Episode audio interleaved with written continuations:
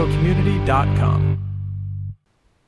A rabbit's foot, four leaf clover, a horseshoe, fuzzy dice, penny on the sidewalk, a pregame ritual, a certain seat, the number seven. Right? If this were a trivia contest, what would you guess those are representing? Lucky objects, right? Lucky charms, good luck charms. Some, some people carry patron saint medals or angel charms or special crystals for protection. These are just kind of the, a few of the superstitions that we grab onto. Uh, they're, they're made up beliefs in these objects or actions that we think are going to bring us good fortune somehow. And if you think about it, it's crazy to believe in that those things work, but we, we really do. We sometimes we really do. In today's story, the passage that we're looking at, we're going to read about the people of Israel taking this actual holy, sacred object where the actual physical presence of God was, and basically turning it into a lucky charm a good luck charm, or at least trying to. And they're going to learn a valuable lesson, and it's kind of our title for today God is no good luck charm. God is no good luck charm. So, we're going to dive into, over the next couple of weeks, we're going to dive into some chapters with, with really some odd stories, some odd happenings. Specifically, uh, 1 Samuel 4 through 7, these chapters have these stories. They kind of are all interrelated, but it would it would have been really hard to do them all in one morning because it's like four chapters, so we're going to break them up. And we're just covering chapter four this week. But fair warning some of these stories are a bit unusual, right? So when you, when you come across odd or unusual stories in Scripture, it, it, it might make you think, first of all, man, the Bible is pretty darn weird. and we might think, like, oh, did, did that really happen? Come on, did that really happen? Like, does God really work that way? And if so, why would he do such a thing? Because it just doesn't make much sense. And yet, usually, or I would say always, uh, these weird events, both the big ones and the small ones, they show something significant about God. So, our story is starting in uh, 1 Samuel. Actually, it's chapter 4, but we're going to back it up a couple of verses into chapter 3 if you want to turn there. And uh, so, to set the stage, this is going to be uh, uh, about a battle that takes place between the people of Israel and the Philistine army. So there's a map of the Philistine cities, I think. Yeah. All right. So it's a little hard to see because it, it's tough to zoom in on it. But the red part there is where the Philistines were. They were a powerful people, kind of that southwestern territory along the coast in the red there. Uh, they lived mainly in five fortified cities Ashdod, Ashkelon, Ekron, Gath, and Gaza. Right? And these are kind of cities or city states at the time. When, when the Israelites wandered in the wilderness, just to give you some background, a few hundred years earlier, God actually directed them around the, the Philistine cities to avoid them. They were well trained for war, and they were kind of ruthless. Right? But then once Israel settles into the promised land, which is kind of uh, quite a stretch there, uh, the Philistines became a real thorn in Israel's side. Right? They, they keep raiding Israel in the territories. They would oppress the people there. They would take some of them captive. At times, they would kill others. So they were, they, they were pretty uh, brutal. They were pretty tough uh, going there. And um, they were also the main opponent of the character Samson in the scripture, who is the, the judge that God has raised up for Israel around this time. Okay, so this is kind of a little bit of backstory. We're picking things up at the end of chapter 3, uh, starting in verse 19. And says this And Samuel grew, and the Lord was with him, and let none of his words fall to the ground. And all Israel from Dan to Beersheba knew that Samuel was established as a prophet of the Lord. And the Lord appeared again at Shiloh, for the Lord revealed himself to Samuel at Shiloh by the word of the Lord. And the word of Samuel came to all Israel. All right, we'll pause there for a minute. Now, God is speaking in powerful ways to the people of Israel, specifically through Samuel, who is God's first real prophet to kind of what would be the nation. Now, although he lives in the center of Israel at Shiloh, it says that everyone from Beersheba, which is far south, to Dan, which is far north, knows God speaks to him. So the word about this is spreading. Everyone knows. Now, uh, back in verse 1 of chapter 4, now Israel went out to battle against the Philistines.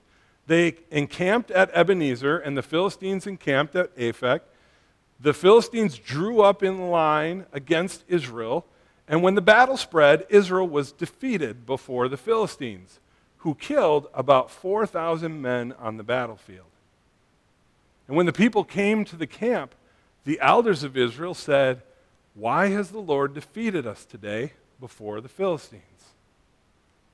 Okay, so in this battle, this first battle, Israel de- is defeated and 4,000 men are lost. And so the troops limp back to Shiloh and to their areas, their homes, with their tails tucked between their legs, and they, they kind of begin the review process, right? Like, what happened? And, and here's the thing Israel is asking the right question. The people are asking the right question. Why did the Lord let us lose? Why, why did this happen? Because they recognize that their fortunes turn on the Lord's provision and the Lord's providence.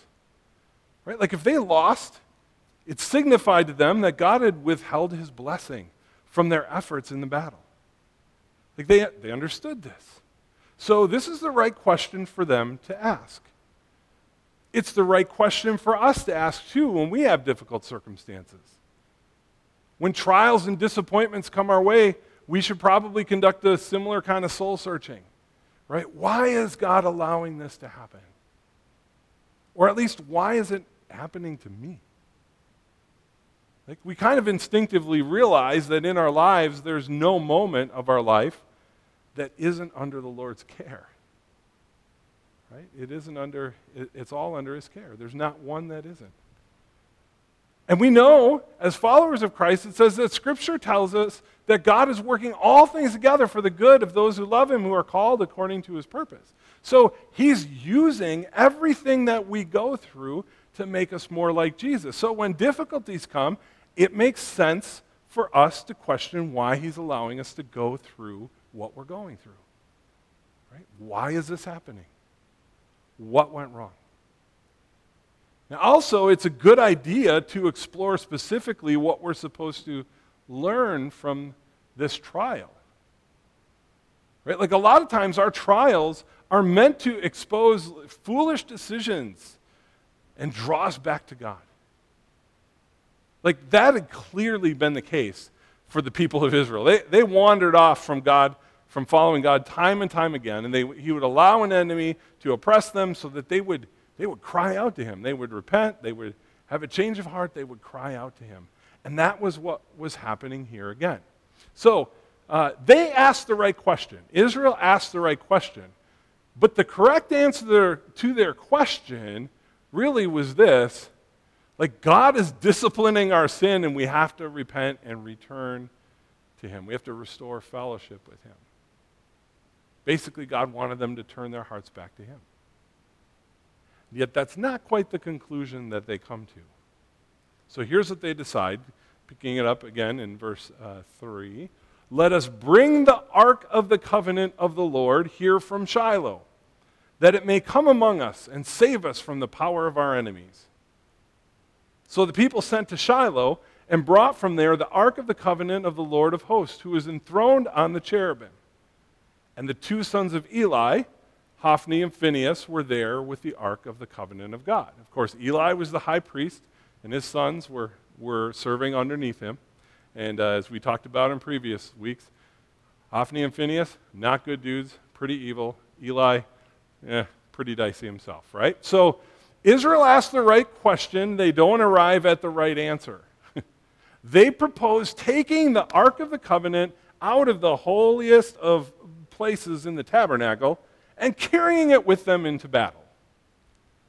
Now, to understand this, like I think it's first of all a little bit important to understand a little bit about the Ark of the Covenant, what that is, what that means, in case you're not familiar.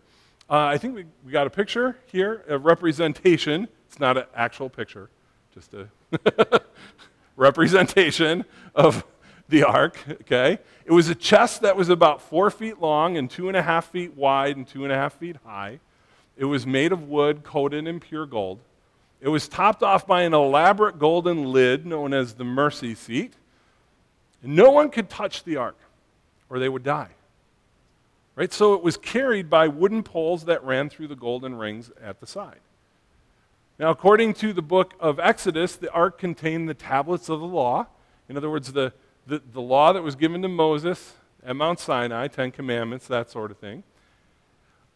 And according to the New Testament, it also contained Aaron's rod, uh, who is Moses' uh, right hand man, basically, and a, a, pot or container of manna that was uh, provided in the wilderness. Right? So, this is what we know about this ark. Now, the ark was designed and commanded to be built by God Himself.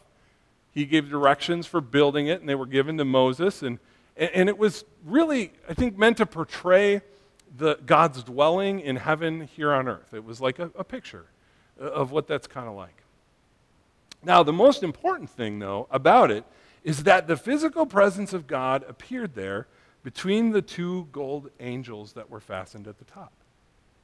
Right? That's what they meant by him being enthroned between the cherubim. Okay? So God literally dwelled there and made his presence known physically on this ark. And so when the ark was built in the time of Moses, a few hundred years earlier, it was then carried by the Israelites during their 40 years of wandering in the wilderness.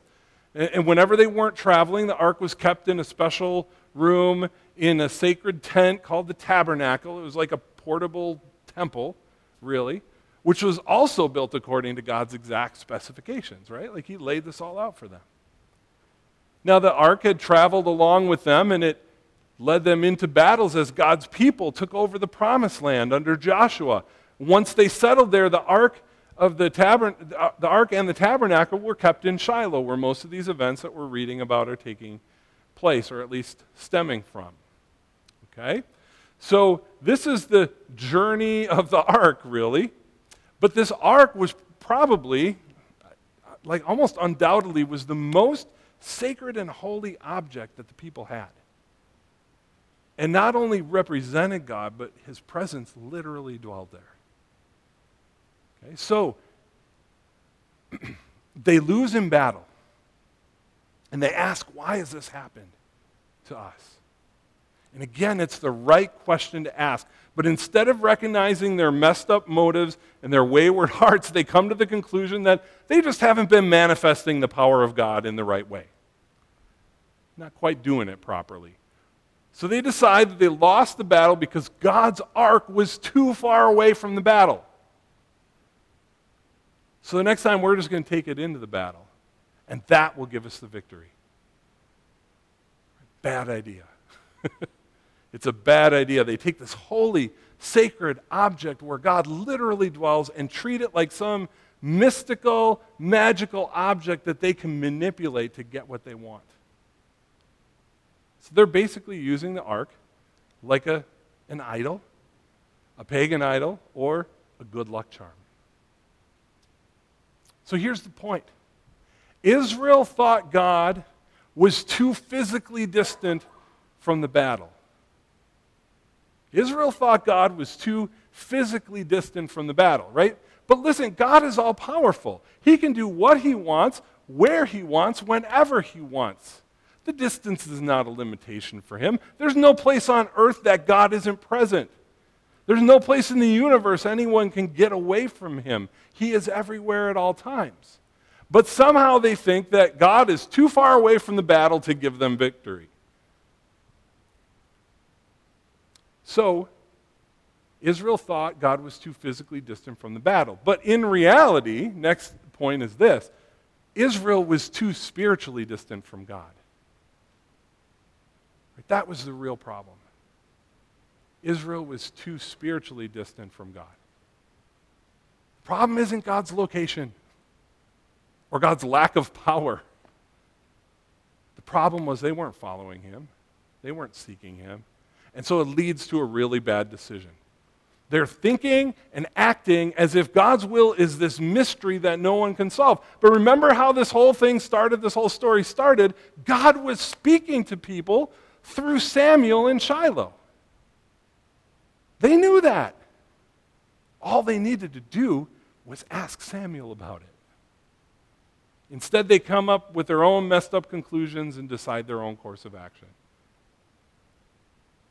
Now, for us, for us, we don't need to look very hard in our own culture and life to see the same mistake repeated, do we? I mean, and it's it's outside the church, yeah, but it's inside the church too. Right? Instead of living by the word of God, we set it aside, we cling to our own views of God, our own ideas of God. Even us as Christians who are supposed to be God's people, we do that. We approach God like a genie in a lamp, expecting him to grant our wishes. We think if we cling to an object of faith, like a cross necklace or a Bible or a statue of Mary or whatever, then God's going to bless us. We treat these objects like they have special power in and of themselves. And it's like if we just pray the right words or pray enough times or make the right gestures, then God's going to answer us. We recite prayers like they're some kind of magic words. And so then our walk with God becomes more like a superstition than a spirit led relationship. We have to pray certain prayers, we have to sing certain hymns or songs. We only read certain version of the Bible. Right? Then God's going to respond to us if we do these things. But that's not how God works. And that's not what God wants from us. He wants us to seek Him to walk in his ways, to pursue his kingdom, to know his heart. And when we don't seek him out and instead we just do what's best in our own eyes, the results are often disastrous. And guess what? That's going to turn out to be the case in this story. Okay, so they get the Ark of the Covenant and they move it to the front lines of war. And here's, what's hap- here's what happens. Verse 5. As soon as the Ark of the Covenant of the Lord came into the camp, all Israel gave a mighty shout, so that the earth resounded. When the Philistines heard the noise of the shouting, they said, What does this great shouting in the camp of the Hebrews mean? And when they learned that the ark of the Lord had come into the camp, the Philistines were afraid, for they said, A God has come into the camp. And they said, Woe to us, for nothing like this has happened before. Woe to us who can deliver us from the power of these mighty gods. These are the gods who struck the Egyptians with every sort of plague in the wilderness. Take courage and be men, O Philistines, lest you become slaves to the Hebrews as they have been to you. Be men and fight. Right, so everything seems like it's going according to plan here, right? Israel is all charged up and ready to go to war. Philistines are terrified. They knew about Egypt. Not the full story, obviously, as they talk about the Israelites' gods, right? Who can deliver us from the power of these mighty gods? These are the gods who struck the Egyptians with all sorts of plagues. There, there are no gods in Israel. There's no gods, plural, in Israel, nor anywhere for that matter. There's only the one true God. The Philistines get that wrong, but they know what happened in Egypt and how God delivered them with these plagues, including the death of their sons and the parting of the Red Sea and drowning of the Egyptian army. They know that story. They know what happened. Hundreds of years after it happened, they know what happened. They knew how God delivered them, the Israelites. And even though they don't quite get the theology of God all right here, they knew his power. So the Philistines are terrified, but they still psych themselves up for the battle, right? Take courage, be men, and fight. Verse 10 So the Philistines fought, and Israel was defeated. And they fled, every man to his home. There was a very great slaughter, for 30,000 foot soldiers of Israel fell. And the ark of God was captured. And the two sons of Eli, Hophni and Phinehas, died. Right? Now, this is like a total disaster, right? The battle, this battle was worse tragedy than the other one. Their ungodly thinking, their bad ideas led to even worse results than before. Because it is such a dangerous place to be when we just presume that God's on our side instead of making sure we're on His. Right? Instead of making sure we're in line with His heart. When we just charge ahead and presume His blessing, we set ourselves up for tragic results like this. And I think there's a lesson here, kind of a key point we should realize. Depravity and sinful decisions are a dangerous downward spiral. Depravity and sinful decisions are a dangerous downward spiral. Like things start to go downhill and they pick up steam with each decision that flies in the face of God. Paul talked about this in Romans. He said, Look, those who don't believe will not follow the Lord. Then they're going to suppress the truth, and then they're going to dishonor God. They become fools, and they trade reality for fiction. They turn their backs on God, and they fill themselves up with all kinds of unrighteous behavior. And then they eventually end up celebrating the sin and the depravity that they're a part of, and they encourage other people to do it. They encourage it in others, right? This leads to a bad place spiritually. So, depravity and sinful decisions, that's a dangerous downward spiral. We see that in the story 4,000 killed in the first battle. Then they treat God and the ark like some sort of good luck charm, bring it into battle, and 30,000 are killed in this one. And on top of that, Eli's sons die on the same day, just as God had prophesied and forewarned would happen. He predicted this. We read about this a couple of chapters ago. And this prophecy, this, these words came to pass. So, verse 12 a man of Benjamin ran from the battle line and came to Shiloh the same day with his clothes torn, with dirt on his head, kind of a sign of mourning and grief. And when he arrived, Eli was sitting on his seat by the road watching, for his heart trembled for the ark of God. His heart trembled for the ark of God. Like it's as if he knew this was a bad idea and was worried it wouldn't go well. But again, he's the high priest. He's in charge of the ark and taking care of it. And he obviously signed off on it. And it says, And when the man came into the city and told the news, that all the city cried out. When Eli heard the sound of the outcry, he said, What is this uproar? Then the man hurried and came and told Eli. Now, Eli was 98 years old, and his eyes were set so that he could not see. And the man said to Eli, I am he who has come from the battle. I fled from the battle today. And he said, How did it go, my son? He who brought the news answered and said, Israel has fled before the Philistines. There has also been a great defeat among the people. Your two sons also, Hophni and Phinehas, are dead, and the ark of God has been captured. Again, worst possible outcome, right? Yet it shouldn't have been a surprise, most of it anyway. Uh, it was the fulfillment of what God promised would happen earlier. Eli's line was going to be cut off from the priestly throne. His two sons would die on the same day for evil, for their evil. And then on top of that, the ark was captured. Verse 18 says, As soon as he mentioned the ark of God, Eli fell over backward from his seat by the side of the gate, and his neck was broken and he died, for the man was old and heavy. He had judged Israel 40 years.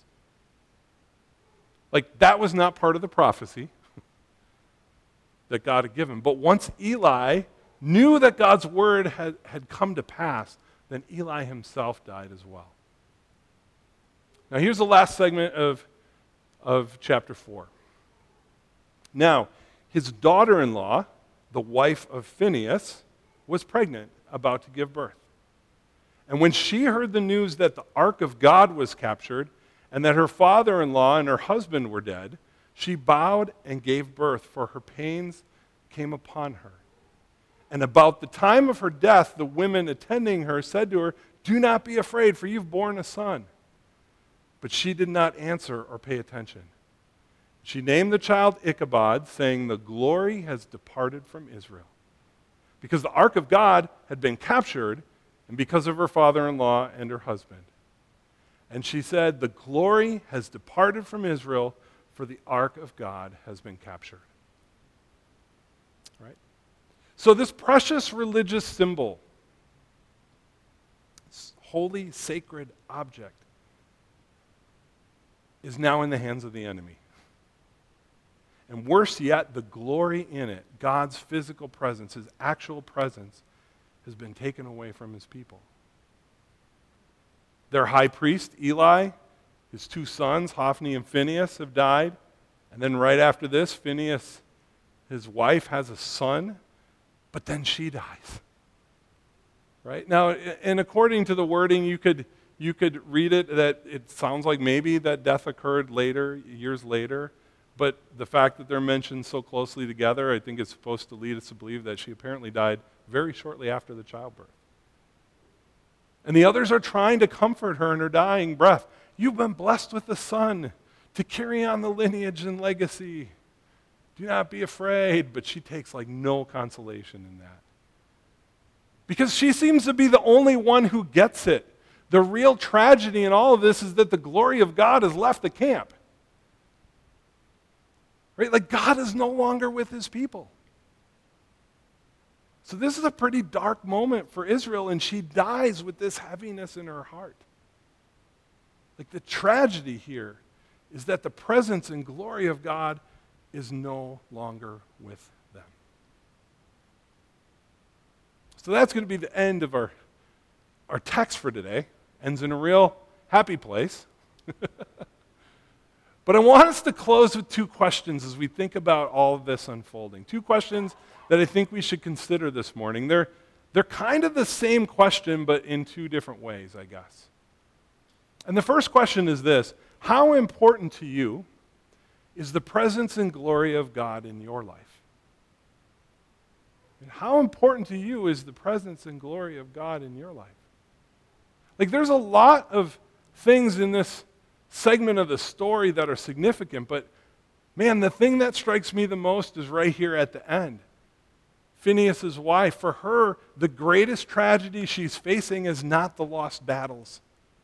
It's not the 30,000 soldiers who have died. It's not the loss of her husband or her family members. It's not even that she is about to lose her own life. The greatest tragedy for her is that God's glory and presence is no longer with them. It's no longer with her. And that's what's breaking her heart. So, how about you? How about me? How important to you is the presence and glory of God in your life? Let me just ask that question in a few ways for us to consider. Like, when it comes to God, do you, do you miss Him when you haven't sensed His presence in your life in a while? You even think about that? Are you willing to start throwing off anything that hinders that relationship with God, that gets in the way? Setting things aside so you can be with Him? Are you willing to shove aside the sin that so easily entangles us, as Scripture says, and then instead run after Jesus? You willing to rid yourself of the stuff in life that distracts you from spending time with Him? like, do we chase after God's presence in our lives? Do we long for His glory to be known, for His presence to be experienced? Like, do we love Him more than anything else? And does it break our hearts when we're no longer sensing His presence with us? Right? So, how important to you is the presence and glory of God in your life? Here's the second question to consider. Again, similar. Is God's presence more important to you than the symbols of his presence? Is God's presence more important to you than the symbols of his presence? Like Israel in this story, they got it wrong, so wrong. They took God for granted. They didn't recognize his value, the value of his presence or his glory. He was right there with them. He was right there in their midst, and they didn't even really seek him or know him or understand him at all. They certainly didn't care about living according to his word and his ways. They only saw the ark as a good luck charm that could maybe get them what they wanted victory in the battle. So for them, the symbol of God was far more important than the actual presence of God. How about us? How about you? Is God's presence more important to you than the symbols of his presence? You can think about it this way do you, do you love the Bible? Yeah, I hope you do. More importantly, do you love the God of the Bible? Do you love that cross necklace that you wear? Or do you love the King of the cross? Do you cling to the Lord's Prayer? Or to the Lord of that prayer? Do you love worship? Or do you love the God who is the object of that worship? Do you love your Christian church, your Christian community? For some, your Christian school, your Christian ideals. Do you love those things? Or do you love Christ more? Right? Is God's presence more important to you than the symbols of his presence? If the worship team wants to come up, we're going to close with a song that's actually a, a newer song. It's a new song for us here. It's called Light the Fire, and the words of the song are this Restore to me the joy of my salvation. Take me back to where it all began, where all I ever wanted was your presence. How I long to be there once again. It's really easy for us to get to a place where God's presence kind of gets set aside. And the cry of this song is that our hearts would long for God in His presence more. And I'll say this that not feeling God's presence, by the way, doesn't mean He left us or abandoned us. He promised He would never leave us or forsake us and that He would always be with us. But at the same time, we need to draw near to Him and abide in Him in order to know that presence. And so, this is the heart cry of this song. Take it back. Take me back to where all I really want is your presence. I'm going to close in prayer and then invite you to sing with us.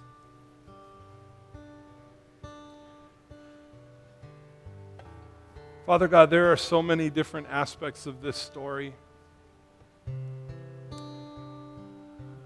So many things that are maybe odd or weird. But at the heart of it is that you long for us to seek you, to know you, to want your presence in our life and your glory more than anything else. Not the objects, not the symbols of you, but you. Actual you. And that becomes something so often that we neglect and set aside. And this morning, we just pray that this song, this time of worship, this song would be like a prayer of longing to experience you once again. God, as we sing, as we worship you in this way, would you meet us here?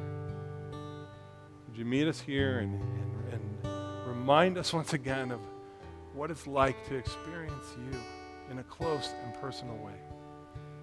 And Lord, of course, as we go from this place, we pray that we wouldn't just leave it here, leave it behind and forget about you, but we would continue to chase after you, to seek you, to abide in you so we can experience your presence. Not that the Not that it's about the experience, but it's about knowing you and loving you and seeking you pray these things in the name of Christ.